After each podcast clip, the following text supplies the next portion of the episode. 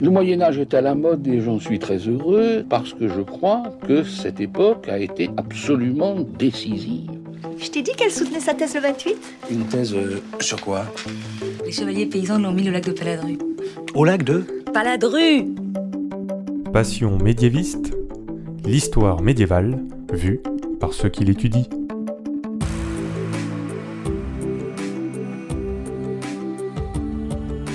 Est-ce que vous savez tout du Moyen-Âge ? Mais d'abord, qu'est-ce que le Moyen-Âge ? Vous pensez peut-être aux châteaux forts, aux troubadours et aux cathédrales, mais ce n'est pas que ça. En général, on dit que c'est une période de 1000 ans, de l'année 500 à l'année 1500. Mais vous l'entendez dans ce podcast, il y a en fait autant de définitions du Moyen-Âge que de médiévistes. Je m'appelle Fanny Cohen-Moreau et dans ce podcast, je reçois des jeunes médiévistes, des personnes qui étudient le Moyen-Âge en master ou en thèse, pour qu'ils vous racontent leurs recherches passionnantes et qu'ils vous donnent envie d'en savoir plus sur cette belle période. Épisode 68. Chloé et l'injure à la fin du Moyen-Âge, c'est parti. Excuse-moi, mais il y a des gens que ça intéresse ? Bonjour à toutes et à tous. Aujourd'hui, nous allons aller dans les mots, nous allons aller dans les procès, nous allons aller dans les archives à la recherche des mots, dans les procès. Et pour parler de tout ça, j'ai le plaisir de recevoir Chloé Tardivelle. Bonjour Chloé. Bonjour Fanny. Je te reçois parce que tu as fait une thèse, parce que oui, alors déjà, félicitations, tu as soutenu ta thèse. Merci. Tu es docteur en histoire médiévale. Doctoresse. Doctoresse, tu préfères ? Oui. Alors, félicitations, doctoresse en histoire médiévale. C'était le sujet des paroles blessantes, genre, identité sociale et violence verbale dans l'Italie communale, donc à Bologne, de 1334 à 1402, sous la direction de Didier Lett, dont on avait déjà parlé de ce podcast avec Marie-Lise, qui était déjà aussi son étudiante quand on avait parlé des bâtards de princes. Donc ta thèse, tu l'as soutenue en novembre 2021, donc à l'Université de Paris. Donc avec toi, Chloé, nous allons parler de ce sujet, l'injure à la fin du Moyen-Âge. J'imagine que les gens ont cliqué, ont dit « Waouh, on va apprendre plein de mots !» Ça va être le clash. On va dire des gros mots. Alors, on va peut-être dire des gros mots. Donc, d'ailleurs, Peut-être que si des gens écoutent ce podcast avec des enfants ou quoi, c'est peut-être pas l'épisode à écouter avec eux. Faut faire attention. Voilà. Donc, on a prévenu les parents, les jeunes parents, les personnes pour qui ça peut être sensible. Vous êtes prévenus. Alors déjà, Chloé, raconte-nous pourquoi est-ce que tu as voulu travailler sur ce sujet ? C'est une très bonne question. J'ai voulu travailler sur ce sujet. En fait, c'est dans la continuité de mon Master 2 que j'ai fait sous la direction de Didier Lett. Donc voilà, je suis venue voir Didier Lett en lui demandant de travailler sur un sujet sur l'Italie communale. Il m'a proposé plusieurs types de sujets. D'ailleurs, maintenant, je m'en souviens plus du tout. J'ai juste pris le sujet sur l'injure verbale. Donc en fait, donc j'ai travaillé sur l'injure verbale dans les statuts communaux, qui sont en fait les règlements de la vie en collectivité, qui légifèrent en fait sur un tas de sujets, comme par exemple comment élire le podestat, qui est l'autorité politique et judiciaire, la hauteur des maisons, mais aussi l'interdiction de proférer des injures verbales dans la communauté. Et qu'est-ce que tu as voulu montrer dans ta thèse ? Alors moi, j'ai voulu montrer que la communication à la fin du Moyen-Âge est ritualisée et que les hommes et les femmes ne sont pas des personnes grossières, justement, qui est un des préjugés qu'on a sur la période médiévale, que finalement, justement, tout le monde s'insulte, s'injurie comme ça dans la rue, et j'ai voulu montrer que ça répond à des codes et que tout est ritualisé, organisé, et que si on profère une injure, ça a un sens très précis. Et le fait d'y répondre, d'ailleurs, est aussi codifié, ritualisé. On va en parler, effectivement. J'ai déjà encore plus de questions que je n'ai déjà préparées, rien qu'avec cette réponse-là. Super. On va parler de l'injure en général, mais donc dans ta thèse, tu as surtout travaillé sur le XIVe siècle à Bologne, en Italie.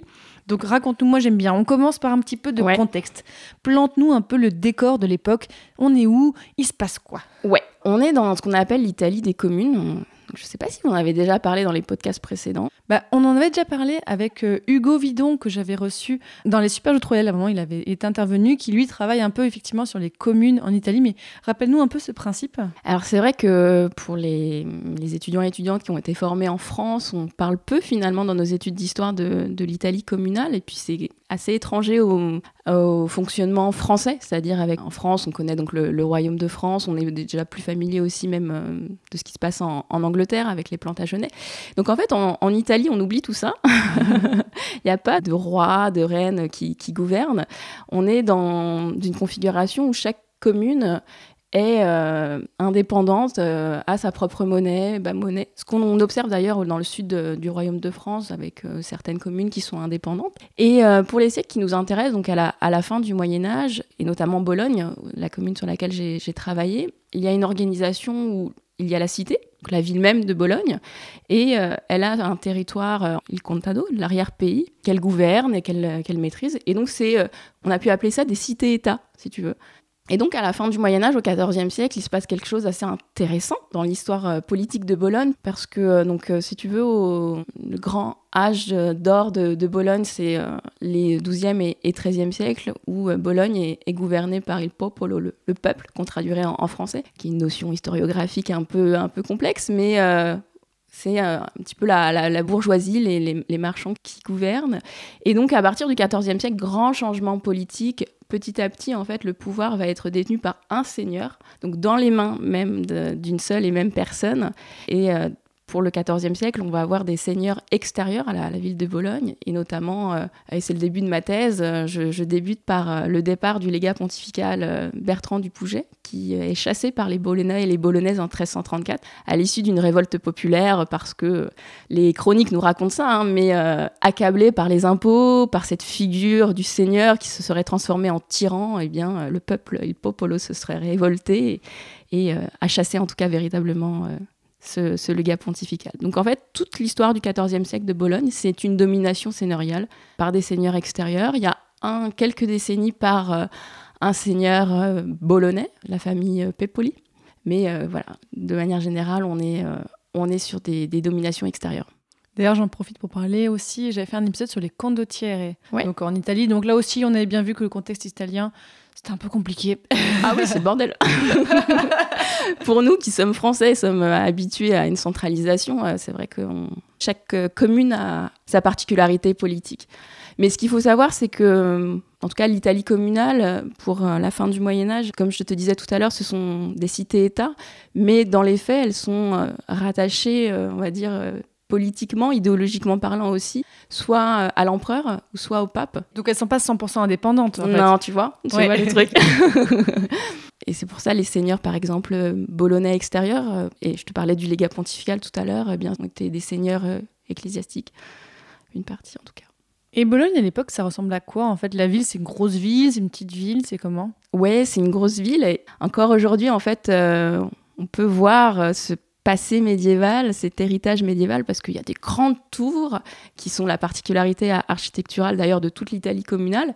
Mais Bologne a une particularité architecturale, c'est qu'il y a des arcades en bois. D'ailleurs, c'est très bien, c'est pratique parce qu'encore aujourd'hui, on peut se promener quand il pleut, ça fait office de trottoir couvert. Mais à l'époque médiévale, eh bien, les étudiants, par exemple, pauvres, vont dormir sous ces arcades en bois. Et d'ailleurs, c'est l'un des principaux lieux de sociabilité où on trouve de nombreux cas d'affaires d'injures verbales. Non, mais en fait, voilà, il faut comprendre ça, que chaque commune, si tu veux, a vraiment sa configuration politique. Et en tout cas, cette affirmation de la période seigneuriale advient au XIVe siècle. Et alors, Chloé, pour travailler sur l'injure et en général donc la violence verbale au Moyen-Âge, tu as travaillé sur un énorme fonds d'archives judiciaires. Alors, pourquoi ce fonds particulièrement était important pour ta thèse? Eh bien, justement, c'est dans la continuité de mon Master 2. Comme je t'expliquais tout à l'heure, j'ai travaillé en M2 sur les statuts communaux, donc qui sont la loi, la législation. Et donc, le projet de la thèse, c'était d'aller fouiller, d'aller enquêter dans les sources de la pratique, donc les procès pour injures verbales qui ont été menés à Bologne. Et c'est quelque chose qui n'a jamais été fait. Même en Italie? Non. Non. Donc, j'ai fait une enquête sérielle dans les archives judiciaires parce qu'en fait, tu n'as pas d'index, tu consultes des registres, les registres de la justice pénale, les registres criminels. Et donc, j'ai consulté folio après folio et les procès-verbaux que j'ai lus en intégralité et j'ai identifié les procès-verbaux qui avaient été menés pour injure verbale. Donc, tu as bossé sur des centaines, des centaines de procès. J'ai vu toute la criminalité bolognaise au XIVe siècle. Voilà, les affaires de vol, les affaires de rixe, les affaires de viol, les affaires de sodomie. Donc voilà, toute la criminalité bolognaise. Et j'ai identifié tous les procès qui ont été enregistrés dans ces registres criminels. Donc, c'était plutôt de la justice laïque ou est-ce que tu as aussi regardé la justice religieuse? Parce qu'on avait fait des épisodes où on voyait que ça pouvait être différentes institutions. Non, donc moi c'est la justice laïque. J'ai enquêté dans la cour pénale du podestat. Donc le podestat, comme je te le disais tout à l'heure, c'est l'autorité politique et judiciaire dans l'Italie communale. Et il a une cour pénale qui est administrée par des juges avec des notaires et plusieurs dizaines de personnes qui travaillent à temps plein pour enregistrer les plaintes des citoyens qui viennent se plaindre. Et aussi pour faire des enquêtes judiciaires. Si tu veux, les procès accusatoires, ce sont nos actuels dépôts de plainte, où c'est vraiment le citoyen qui arrive à la cour et dit « je veux porter plainte ». Et souvent, pour les injures verbales, justement, ce sont souvent des dépôts de plainte. Et inversement, les procès inquisitoires, ce sont des procès qui ont été ouverts par le juge, par décision du juge, soit directement par lui, par le juge, mais soit, en fait, c'est un de ses agents communaux, parce que... Dans la commune est divisée en paroisses et dans chacune des paroisses, tu as un agent communal qui a en charge de, à son échelle locale, de dénoncer tous les crimes et délits qui ont eu lieu dans la paroisse. Et donc, s'il a entendu parler d'une affaire d'injure verbale, il peut écrire un rapport et ensuite le transmettre au juge. Et c'est ainsi que va débuter un procès inquisitoire. Et quelle population on a dans ces sources ? Est-ce que c'est vraiment tout type sociaux ou c'est plutôt spécialisé ? Oui, alors dans les procès que j'ai étudiés, on trouve beaucoup de marchands. C'est le milieu des marchands, des artisans et aussi des paysans. Dans mon corpus de sources, j'ai environ un peu plus de 10% des cas qui proviennent du contado, qui est donc l'arrière-pays, où sont localisés les paysans et les paysannes. Donc ça reste les milieux populaires. On a très peu de cas de personnes, en tout cas en tant que coupables d'injures verbales, en tant que victimes, on a... Oui, effectivement, des personnes au placé dans la hiérarchie communale, puisque il faut défendre son honneur. Mais globalement, ce sont des personnes des milieux populaires. Ça change en fait, parce qu'on voit souvent dans les archives qu'on a plutôt des traces des personnes nobles et que le populaire, parfois, c'est un peu plus compliqué de trouver des traces. Là, toi, c'est l'inverse, tu es à fond dans le populaire. Oui, et surtout, ce qui est intéressant avec les procès pour injure verbale, on a aussi une grande présence féminine dans le corpus que j'ai réuni. Donc moi, j'ai travaillé sur plus de 560 procès pour injure verbale, qui ont été consignés dans les registres de la justice pénale bolognaise entre 1334 et 1402. Et alors, tu vois, il y a des évolutions selon les régimes seigneuriaux qui ont lieu, donc selon les années. Mais j'ai à peu près 18% de femmes criminelles, de femmes injurieuses, ce qui est un pourcentage énorme, parce que la criminalité féminine, à la fin du Moyen-Âge, ça dépasse rarement les 5%. Donc on les voit peu dans les sources, on les voit moins.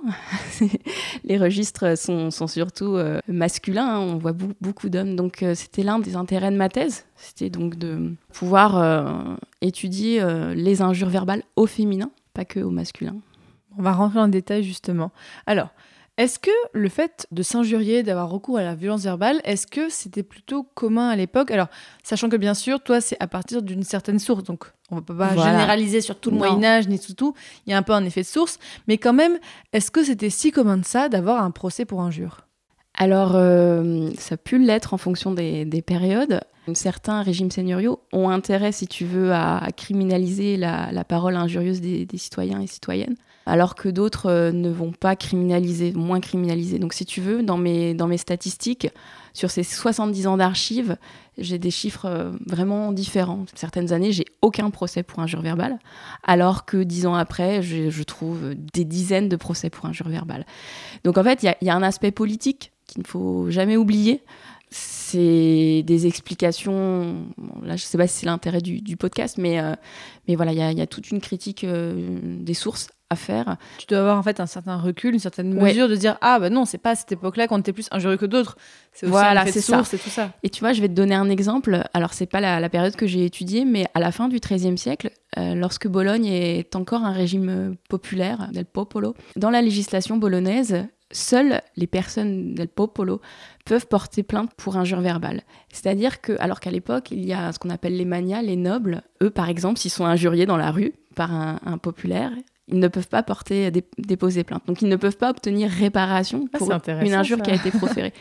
Ce sont toujours des contextes qu'il ne faut jamais oublier, des contextes politiques qui sont derrière, des enjeux politiques. Mais globalement, ça nous permet quand même d'étudier... la communication, voilà, les interactions injurieuses, les interactions verbales entre des personnes qu'on a peu l'habitude d'étudier, qui ont laissé peu de traces, peu de voix, justement, peu de paroles. Alors, rentrons un peu dans le détail, Chloé. Allez, on va aller... Allez. Sur quoi ? J'attends ce moment. Parce que voilà, on est du contexte, maintenant rentrons dans les mots. Sur quoi portent les injures ? Qu'est-ce qu'on retrouve comme sujets qui sont sujets à injures ? Parce qu'aujourd'hui, on a beaucoup un peu la sexualité et la famille aujourd'hui, hein, pour le dire de façon légère. À cette époque-là, est-ce que c'est déjà le cas ou il y a autre chose ? Oui, c'est les grands classiques qui reviennent, donc la sexualité, la scatologie... bien sûr la famille, et puis des injures, ce qu'on appellerait morales, par exemple pour les injures qui vont disqualifier les hommes, on va traiter quelqu'un de traître, de voleur, qui vont mettre en cause la fidélité, la loyauté, qui sont des valeurs proprement masculines, de la vie en communauté, de la vie civique. Donc ça, c'est des choses qui ont disparu aujourd'hui. Du côté féminin, on retrouve des grands classiques. Et il y a peu d'évolution. La première des injures adressées aux femmes, par d'ailleurs les femmes elles-mêmes, c'est l'injure de putain, qui revient toujours. Puis ensuite, tu as tous les dérivés. Ruffiane, je sais pas, ruffiana en italien. Oh. Maquerelle. D'accord. Voilà, oui. En français, c'est maquerelle, je crois que c'est... qui revient souvent. Je me suis intéressée, en fait, à les injures proférées envers les femmes, envers les hommes. Mais je me suis aussi intéressée par qui les proférait. Et en fait, je remarque que les femmes, par exemple, sont les premières à se traiter de putain, de maquerelle. Et les hommes sont également les premiers entre eux à se traiter de voleurs et de traite.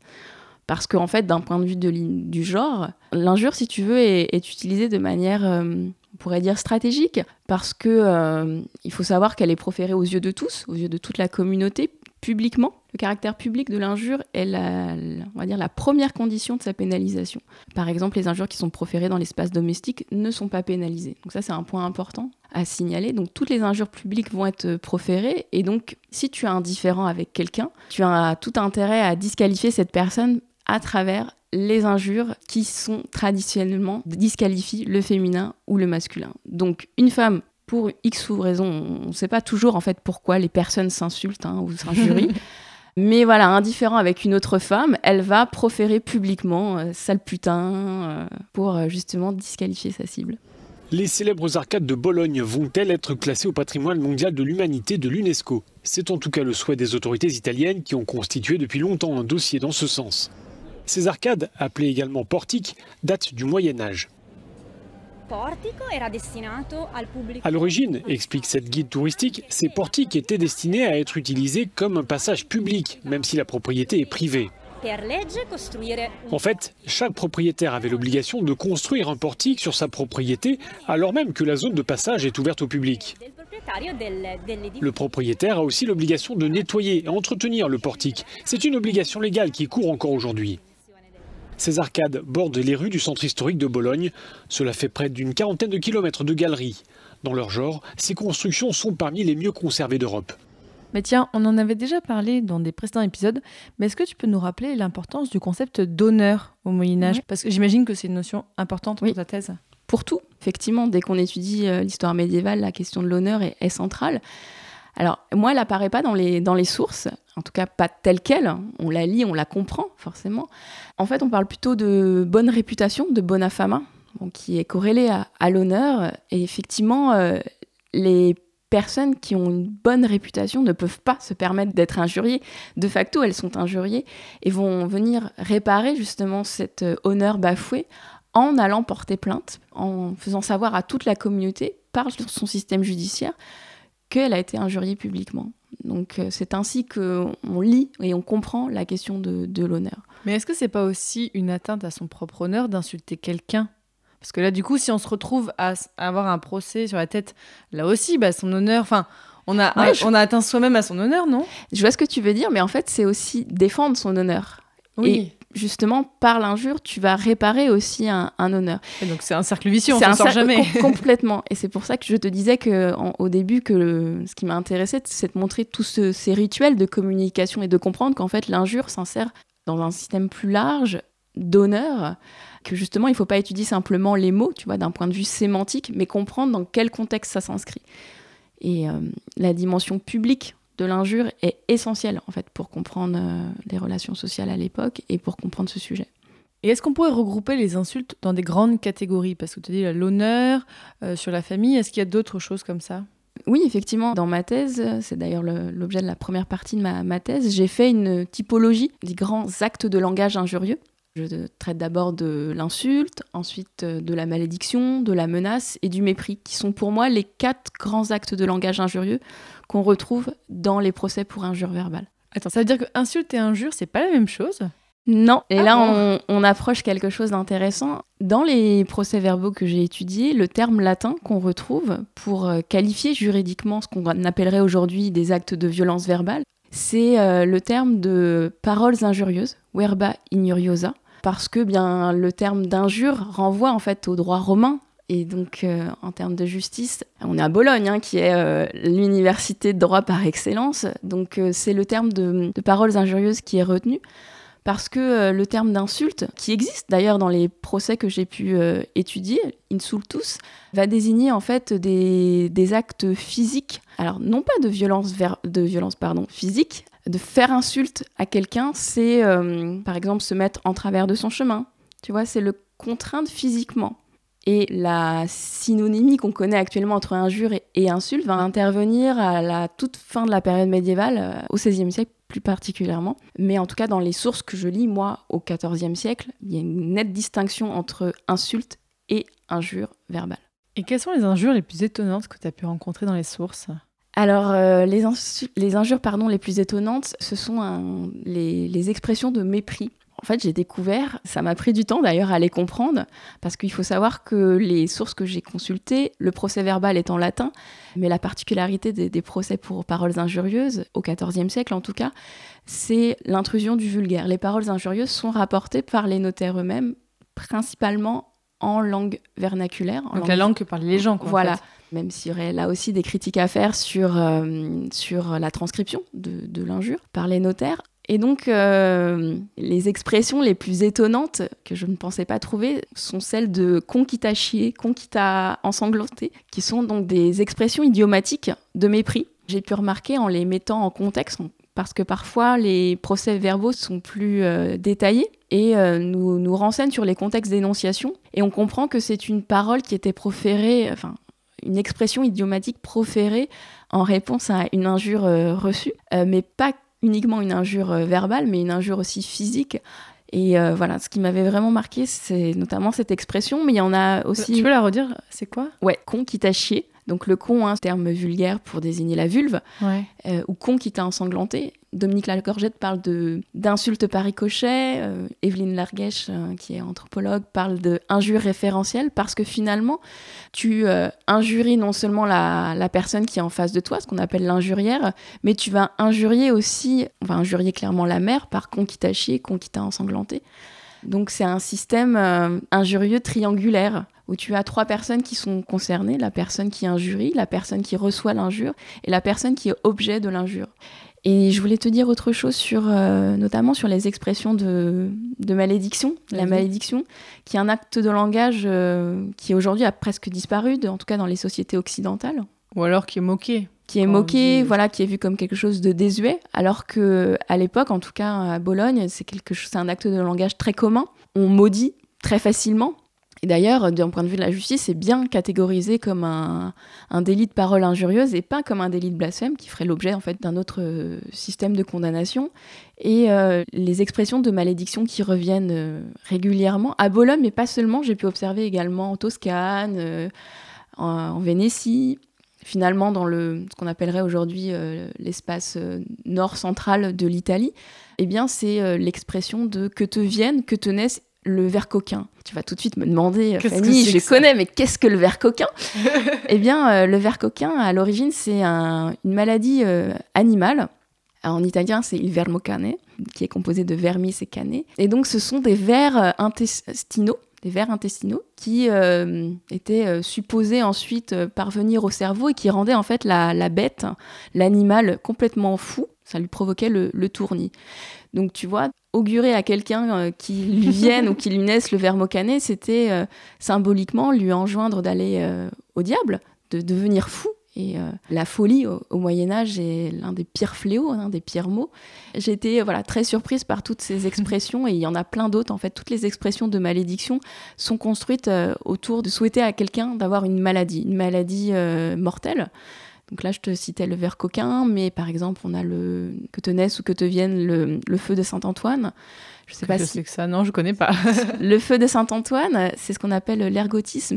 Ça va te provoquer en fait des sensations de brûlure et en fait, ça va entraîner la mort. On a aussi la que te naisse ou que te vienne l'estranguillon. qui en fait une angine à la base animale, donc c'est en gros l'angine des chevaux où la bête finit elle aussi par mourir parce qu'elle ne peut plus respirer. Donc là aussi on souhaite à la personne de... C'est très physique les malédictions en fait. C'est extrêmement physique. Voilà, j'ai développé des études, enfin une interprétation anthropologique parce que tu vois la malédiction va venir neutraliser la personne dans ce qu'on appellerait sa force vitale, le fait de parler, voilà, le fait de souhaiter à quelqu'un d'avoir cette l'estranguillon, c'est le fait d'attaquer les organes de la phonation, de plus pouvoir parler. Et je voulais te préciser, parce que ça, c'est quelque chose qui m'a énormément étonnée, c'est que les individus auguraient le mal, voilà, proféraient des malédictions, mais souvent dans des lieux précis du corps. Donc que te vienne par exemple le ver coquin dans la gorge, sur la langue, et le plus intéressant pour les femmes, que te vienne le ver coquin dans le con, dans la vulve. Donc il y a cette idée, tu vois, d'un développement, d'un déploiement du mal dans une partie précise du corps de la personne. Parce que quand on pense malédiction et Moyen-Âge, on pense alors qui c'est une rumeur, on n'est pas sûr, à la malédiction des rois maudits, ouais, qu'aurait proféré donc Jacques de Molay, le Templier, qui a été brûlé par Philippe le Bel. Bref, c'est une histoire très compliquée, on en a parlé dans Super Jeu Royal, allez voir ça. Comme quoi il aurait maudit le roi de France et le pape. Et effectivement, il se trouve que le pape est mort un mois après, que le roi de France, tous ses fils n'ont pas eu d'enfants. Donc là, ce genre de malédiction sur les générations, est-ce que tu en as toi aussi ? Alors non, j'ai pas de malédiction sur des générations. En tout cas, j'en ai pas trouvé à Bologne, peut-être que je vais en trouver, mais peut-être que ça existe d'ailleurs dans d'autres communautés linguistiques. Mais en tout cas, à Bologne, j'en ai pas trouvé. J'ai pas trouvé non plus de malédiction sur les parents. Par exemple, je maudis ta mère ou je maudis ton père. Comme je te disais, j'ai trouvé des malédictions vraiment sur la personne même, des malédictions autour de la maladie. Mais je sais qu'il a pu exister dans d'autres communautés linguistiques, par exemple notamment dans les Marches, des malédictions paternelles ou maternelles, justement, maudit ta mère. Et c'est souvent, tu vois, la mère en fait qui est maudite, la mère qui a engendré, le con qui a ensanglanté, le con qui a chié, finalement, l'individu qui est en face de toi. Et est-ce qu'on a aussi des différences dans les injures du point de vue social ? Est-ce qu'on trouve les mêmes injures selon qu'on est entre personnes plutôt des marchands un peu riches ou des paysans ? Est-ce que tu as aussi une typologie sociale de l'injure ? Ah, tu vois, c'est ma grande question et c'est vraiment très intéressant que tu me poses cette question-là parce que forcément, je me suis posé cette question-là, mais c'est très difficile de le percevoir dans les sources en fait. Parce que à la fin de ma thèse, j'ai pu enquêter dans les brouillons notariaux et j'ai compris en fait le polissage qu'opéraient les notaires dans la retranscription de l'injure. Ah. Si tu veux, une espèce de normalisation, une transcription vers une injure standard. Donc en fait, on perd au passage certainement des nuances sociales, même du point de vue dialectal.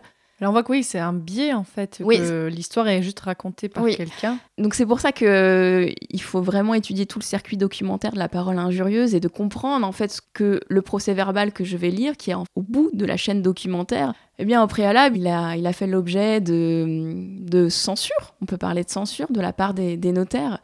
Parce que pour les notaires médiévaux, ce qui est plus important, dans le but de pénaliser, c'est avant tout de retranscrire le sens même de l'injure.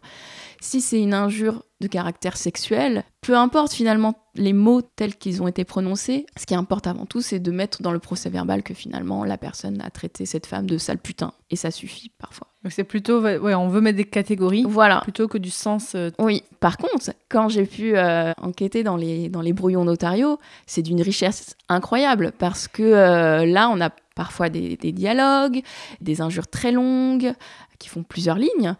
Donc c'est vraiment passionnant. Mais au-delà de ça, de cette normalisation de la langue injurieuse par les notaires, eh bien, comme je te disais, on peut toutefois saisir les grands thèmes injurieux de l'époque, les grandes typologies d'injures, insultes, malédictions, menaces, mépris. En tout cas, c'est ce qui faisait sens pour les individus, pour la communauté linguistique de l'époque. Et alors bon, ça c'est une question qu'on m'a posée sur le Discord de Passion Médiéviste d'un auditeur qui s'appelle C'est Fou, que je salue. Est-ce qu'il y avait des insultes géographiques ? Alors bon là, tu es surtout des personnes à Bologne, mais voilà, comme on dirait, je sais pas, espèce de Marseillais ou espèce de Parisien ou quoi, est-ce qu'il y avait ça aussi ? Alors oui, c'est d'un point de vue de l'identité, c'est un des critères qui peut disqualifier, par exemple, quelqu'un. Alors à Bologne, j'ai pas beaucoup d'insultes géographiques. J'ai quelques... Alors les seules insultes que j'ai trouvées, c'est sale milanais. Parce qu'à un moment donné, Bologne est gouvernée par les Visconti, donc qui sont les seigneurs de la ville et qui habitent à Milan. Et donc il est mal vu à cette période d'être milanais. En tout cas, ça peut être un point de disqualification pour les hommes. Par contre, on a aussi... alors ça, je ne l'ai pas observé à Bologne, mais je sais que ça existe dans d'autres sources, et notamment dans les Marches, l'insulte de sale albanais. Parce que... Pourquoi ? Parce qu'il y a une communauté... donc la région des Marches est située actuellement en dessous de l'Émilie-Romagne, sur la côte adriatique. Et donc dès l'époque médiévale, il y a des communautés albanaises. Encore aujourd'hui, il y a des communautés albanaises. Donc en fait, dès le Moyen-Âge, on insulte quelqu'un de sale albanais ou sale albanaise au féminin. Ça existe. Donc le travail que j'ai fait sur Bologne, il vaut pour Bologne, pour cette communauté linguistique, mais il y a vraiment intérêt et matière en fait à multiplier les études locales, localisées, pour comprendre, encore une fois, ce qui était important, faisait sens pour les individus de l'époque. Allez, on garde, espèce de petite couille molle. Comment ? Vous allez me montrer un peu ce que vous êtes dans le froc, ma mignonne. Mais enfin, le roi Arthur m'avait juste parlé... Yeah ! Mais vous êtes complètement fou. Vous avez failli m'ouvrir le crâne. Et figurez-vous que ça m'en répondait plus. Vous êtes un grand malade mental. C'est votre insulte, ça ? Comment ? Non, je veux dire... Malade mental, c'est votre maximum comme insulte ? Non, parce qu'il va falloir passer le cran au-dessus, mon vieux. Sinon, on y est encore demain. Allez ! Mais allez quoi ? Une bonne petite série d'insultes pour se mettre en train, et puis hop ! Vous attaquez ! Mais il est hors de question que je vous insulte ! Mais allez-y, c'est pour vous stimuler, mon dieu ! Il n'en est pas question ! Mais allez-y, bon sang, maniez-vous le fion, espèce de grosse dinde ! C'est un scandale ! Ça lui aborte ! Je commence à avoir plein le dos de votre comportement de péteux. Vous allez me faire le plaisir de me faire une bonne insulte et de vous foutre en rogne une bonne fois pour toutes. Mécréant ! Et quelles sont les sanctions pour quelqu'un qui est condamné suite à un procès pour injure ? Alors, quand tu lis les statuts communaux, hein, comme je te disais, qui sont les lois, donc les articles de loi, eh bien, les sanctions sont toujours pécuniaires. Ah ouais ? Oui, c'est l'argent. Mais dans les faits, et ça a été un casse-tête pour moi, il y a peu finalement de condamnation pénale effective. C'est-à-dire qu'il est important, justement, d'un point de vue de l'honneur, de venir porter plainte si on a été injurié, mais les individus vont arrêter ensuite le procès. L'accusateur va souvent de lui-même renoncer à sa plainte. Certainement, et on le sait, l'historiographie l'a montré, il y a eu des modes de règlement infrajudiciaire. Mais oui, en mode, bon, allez, hop, voilà. Tu fais ça et tu retires ta plainte. Mais tu vois, c'est, je défends mon honneur quand même, je vais aller porter plainte, je vais montrer que tu m'as injurié et que publiquement, toute la communauté va savoir que tu m'as injurié, que je défends mon honneur. Je défends mon honneur par le système judiciaire. Donc finalement, il y a peu de peine effective. Et pourquoi je te disais que c'était un casse-tête ? Parce que parfois, les procès... Dans le procès pour injure verbale, il y a aussi des actes de violence physique. Et donc, une fois que la sentence est donnée, on ne sait pas combien de sous ou de livres ont été comptabilisés pour les actes injurieux et combien pour les actes de violence physique, à proprement dit. Finalement, on va très peu en prison au Moyen-Âge, et là non plus, c'est ça ? Alors, on peut aller en prison au Moyen-Âge, par exemple, quand on a des dettes. Ça, je renvoie aux travaux de Julie Claustre. En fait, tu vas en prison quand tu n'as pas la possibilité et la capacité d'avoir ce qu'on appelle des garants. Donc, c'est souvent, par exemple, des personnes qui sont justement disqualifiées d'un point de vue social, par exemple des prostituées. Le temps de l'instruction du procès, le temps de l'affaire, elles vont en prison. Donc, j'ai quelques cas, oui, par exemple, pour des cas d'injure verbale où elles sont allées en prison, mais parce qu'elles n'ont pas pu fournir des garants judiciaires le temps de l'instruction. Tu sais, la prison médiévale n'est pas la prison d'aujourd'hui. Et si je reviens juste sur un truc très intéressant que tu as dit tout à l'heure, bon, tu dis plein de trucs intéressants, bien sûr, mais sur le côté, effectivement, d'étudier les insultes et les injures des hommes et des femmes, là, c'est aussi un nouveau pan de l'histoire, de l'historiographie, bah, de se pencher aussi sur l'histoire des femmes qui a peut-être été un peu mise de côté pendant très longtemps. Oui. Ce qui m'a intéressée dans mon sujet de thèse, c'est effectivement de comprendre les injures qui ont été proférées envers les femmes et envers les hommes, mais de savoir ce que proféraient les femmes et les hommes. Et tu vois, du point de vue de l'historiographie, quand j'ai débuté ma recherche, un historien avait écrit que les femmes avaient un rapport déficitaire à la langue injurieuse. Ça veut dire quoi ? Je vais t'expliquer. Il avait dit que justement les femmes étaient incapables de maudire, enfin en tout cas il n'avait pas trouvé dans les sources, il n'avait trouvé que des actes de malédiction au masculin. Même chose que les femmes faisaient preuve de moins d'inventivité lexicale. Et ce qui est complètement faux, quand tu fais justement une analyse sérielle, donc c'est-à-dire année après année, jour après jour, dans les registres de la justice pénale, tu rencontres aussi bien des actes injurieux proférés par les femmes, et notamment donc les femmes, je le redis, maudissent au Moyen-Âge, elles maudissent des hommes, elles maudissent des femmes également. Mais proportionnellement, on les voit moins dans les sources. Donc c'est pour ça que l'intérêt de faire un travail vraiment de longue haleine, sur 70 ans d'archives, pour les voir... vraiment pleinement. Et Chloé, quelles sont les difficultés que tu as rencontrées au cours de ta thèse ? Alors je crois que la première difficulté, ça a été de comprendre le système judiciaire et de savoir comment fonctionnait la justice au Moyen-Âge. Donc ça a été une difficulté plus intellectuelle. Et après, une des difficultés, ça a été de comprendre finalement ce que je lisais. Parce que c'est intéressant, bien sûr, de repérer des procès pour paroles injurieuses. Mais ensuite, il faut les comprendre. Comme je te disais, à partir de notamment aussi de la seconde moitié du XIVe siècle, les notaires rapportent l'injure en langue vernaculaire. Donc on est dans un bolognais qui n'est pas encore normalisé. Donc j'ai énormément travaillé avec l'archiviste de Bologne. Et chose amusante, c'est que les italophones, les Italiens et Italiennes d'aujourd'hui, ne comprennent pas forcément le bolognais de l'époque. Et donc en fait, c'est même moi qui suis... Donc je parle italien, mais je ne parle pas le bolognais. Et j'ai pu comprendre en fait certains mots en contexte parce que je les avais déjà trouvés dans un procès auparavant. Et donc en les comparant, j'ai pu identifier le sens de ce mot. Donc oui, la maîtrise de la compréhension de la langue vernaculaire de l'époque a été l'une des difficultés. Mais voilà, avec une bonne archiviste sous le coude, on y arrive. Ensuite, ça a été de traiter toute cette masse documentaire parce que j'ai pris des milliers de photos. Et donc, je me suis posé la question, méthodologiquement parlant, comment je vais analyser tout ça ? Et je vais faire la pub de ce super logiciel Tropy, qui est un logiciel de gestion de photos d'archives qui m'a beaucoup aidée. C'est un logiciel de classement et de faire un item, un procès. Parce qu'un procès, pour moi, c'est plusieurs photographies, puisque je prends à chaque fois le folio recto verso. Et donc, ça m'a permis de classer et ensuite de pouvoir... interroger et de retrouver, par exemple, si je cherchais telle insulte, je pouvais savoir que c'était dans tel et tel procès que j'avais moi-même daté. Donc tu peux redire le nom du logiciel ? Tropy, T-R-O-P-Y. Et ta thèse a duré combien de temps ? Ma thèse a duré 4 ans. D'ailleurs, c'est la date que je m'étais fixée en m'inscrivant en thèse. Puis le coronavirus est arrivé par là aussi. Oui. Oui, c'est aussi, il s'invite dans nos recherches. Et voilà, donc ça a un peu précipité l'écriture de la thèse, puisque j'étais en milieu de 3e année. Donc voilà, j'ai commencé l'écriture. Tu avais déjà fait toute la partie recherche. Voilà, donc par contre, j'ai été chanceuse sur ce point-là. J'avais déjà toutes mes archives et toutes mes photos. Donc oui, j'avais largement de quoi faire. Même si, quand j'ai commencé, je croyais qu'il fallait encore que j'aille en archive, que je n'avais pas assez dépouillé, que je n'allais pas pouvoir tout analyser, mais j'avais largement de quoi faire. Et est-ce que tu as pu bénéficier d'un contrat doctoral pour financer ta thèse ou est-ce que tu as dû faire un travail à côté ? Non, j'ai bénéficié d'un contrat doctoral de l'Université de Paris, anciennement Paris 7, qui a été prolongé de 4 mois à cause de la situation sanitaire.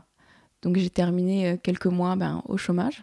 C'est un choix que j'ai fait en conscience. Je ne regrette pas parce que ça m'a permis de terminer vraiment en 4 ans. Je n'ai pas pris de poste d'ATER pour ma 4e année de thèse. C'est ATER, c'est... Alors ATER, attaché temporaire d'enseignement et de recherche, le poste que j'occupe actuellement à l'Université de Nice.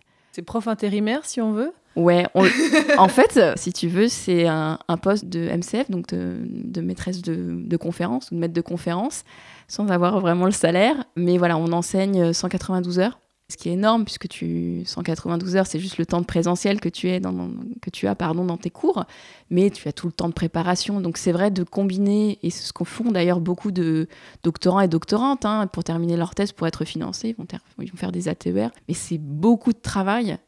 Et encore, il n'y a parfois pas assez de postes pour tout le monde aussi. Effectivement, ce sont des postes...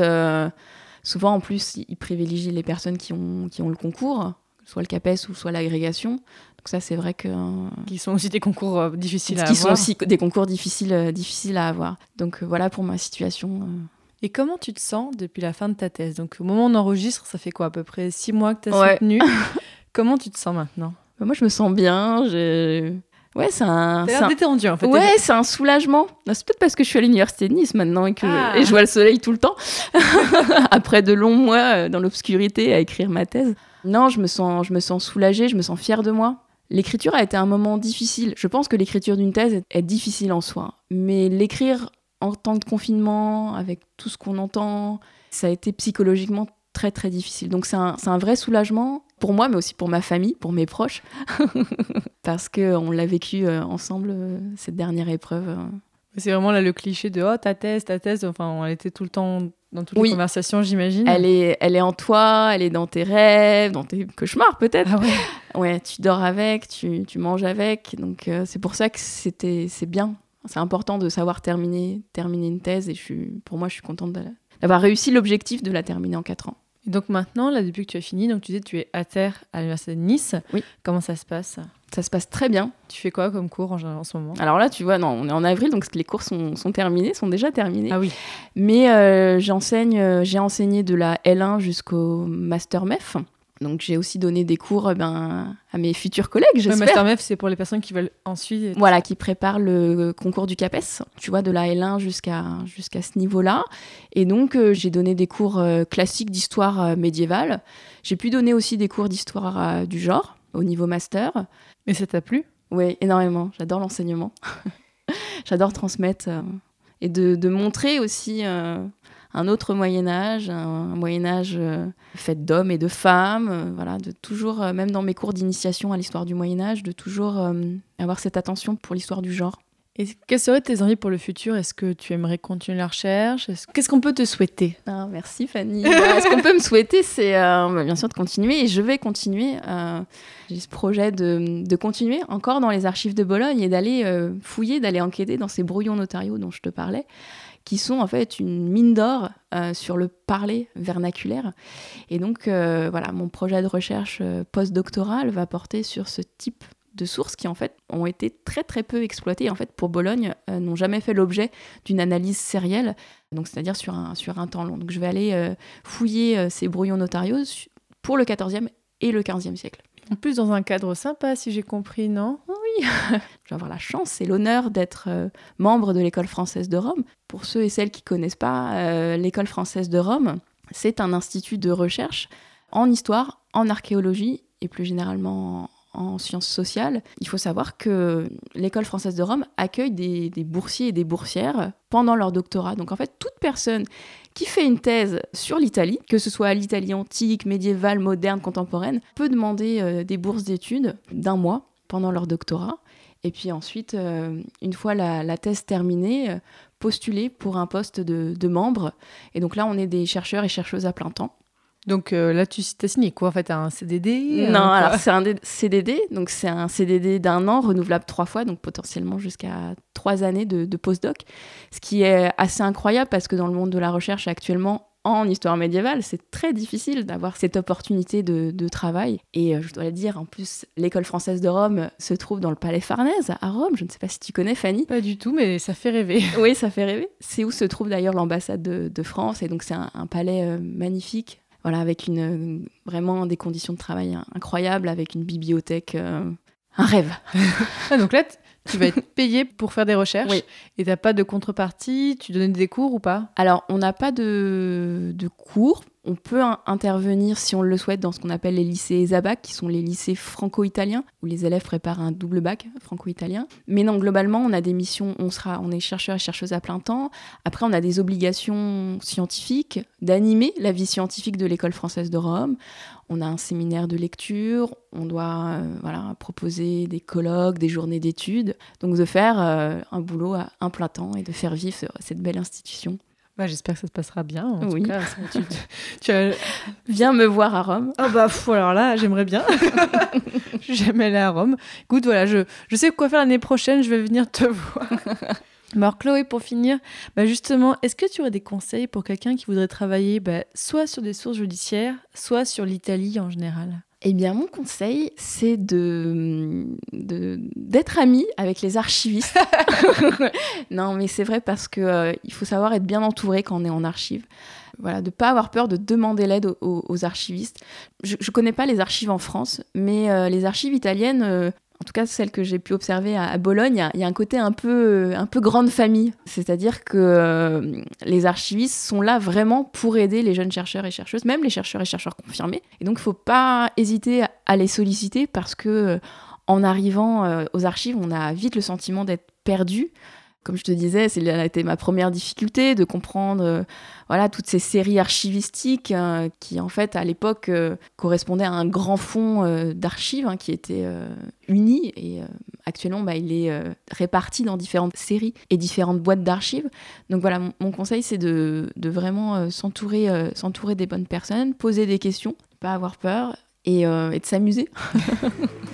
Parce que le cadre est agréable et bienveillant.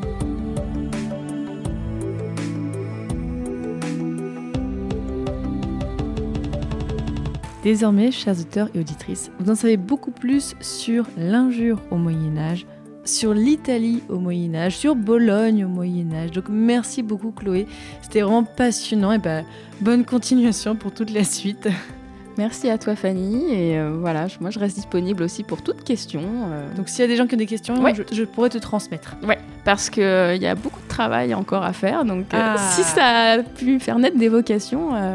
Il y a des beaux sujets de master et même encore de thèse qui peuvent être faits. Alors, peut-être pas sur Bologne, mais sur d'autres villes, sur d'autres communautés linguistiques. Eh bien, le message est passé, donc vraiment, n'hésitez pas. Et d'ailleurs, si vous voulez en savoir plus, il y aura un article sur le site passionmedieviste.fr qui accompagnera ce podcast, comme pour chaque épisode, avec des références. On vous mettra plein de lectures. Et d'ailleurs, si vous voulez en savoir plus, alors j'ai plein d'épisodes à vous conseiller de Passion Médiéviste. Alors, sur le sujet de la langue, le rapport aux mots, j'avais fait un épisode sur l'épisode 36 sur les langues carolingiennes. Donc là, on était un peu quelques siècles avant notre sujet du jour, où vous avez aussi un sujet sur la France anglaise. Alors le titre peut paraître bizarre, mais en fait, c'est un épisode avec Maud, l'épisode 46, où elle avait étudié comment les Anglais étudiaient le français un peu pendant la guerre de 100 ans. Donc là, vraiment, on est sur les mots, on est sur le langage. Sur le français, langue étrangère. C'est ça, il y a encore ça. Et sur la justice, j'avais fait un double épisode sur les procès de sorcellerie, donc l'épisode 21, un épisode 51 sur la justice à Reims au Moyen-Âge, et sur l'Italie, on a parlé, l'épisode sur les condottieri, l'épisode j'ai fait aussi sur les peintres florentins, j'en ai fait plusieurs, je vous mettrai toute cette petite arborescence, pareil, sur l'éthique de l'épisode. Et tant que vous êtes sur le site, n'hésitez pas à aller voir tous les autres épisodes de Passion Médiéviste. Je commence à en avoir fait pas mal sur plein de sujets différents. J'espère que ça vous plaira. Vous pouvez aussi aller écouter mes autres podcasts sur l'époque moderne. Donc on a Passion Moderniste et sur l'Antiquité, on a Passion Antiquité. Toujours avec un S aussi avec Antiquité. Sur le même format que ce que vous avez écouté aujourd'hui, mais sur ces autres périodes très riches. Et ils sont comme ce podcast sur votre application de podcast préférée, j'en suis sûre.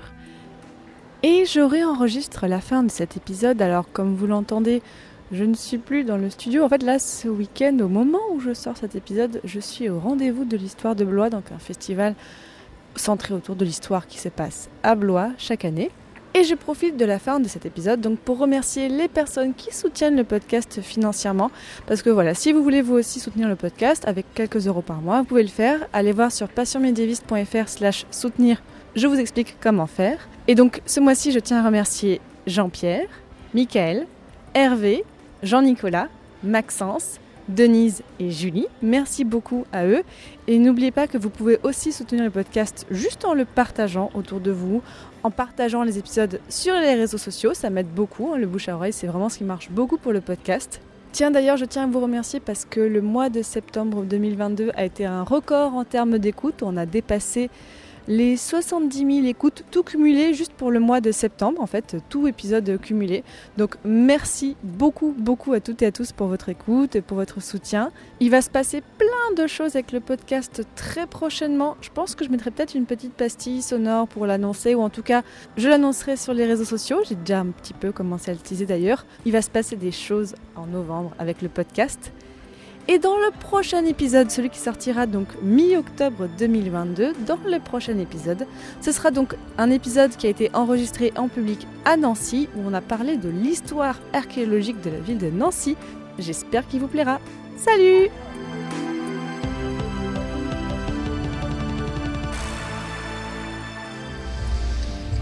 Château Aubryon, 1959. Magnifique bouquet. J'adore le vin français, tout comme j'aime la langue française. J'ai testé toutes les langues, j'ai une faiblesse pour le français. C'est une langue merveilleuse. J'aime notamment les jurons français. Nom de Dieu, de putain, de bordel de merde, de saloperie, de connard, d'enculé de ta mère. Vous voyez, c'est aussi jouissif que se torcher le cul avec de la soie. J'adore ça.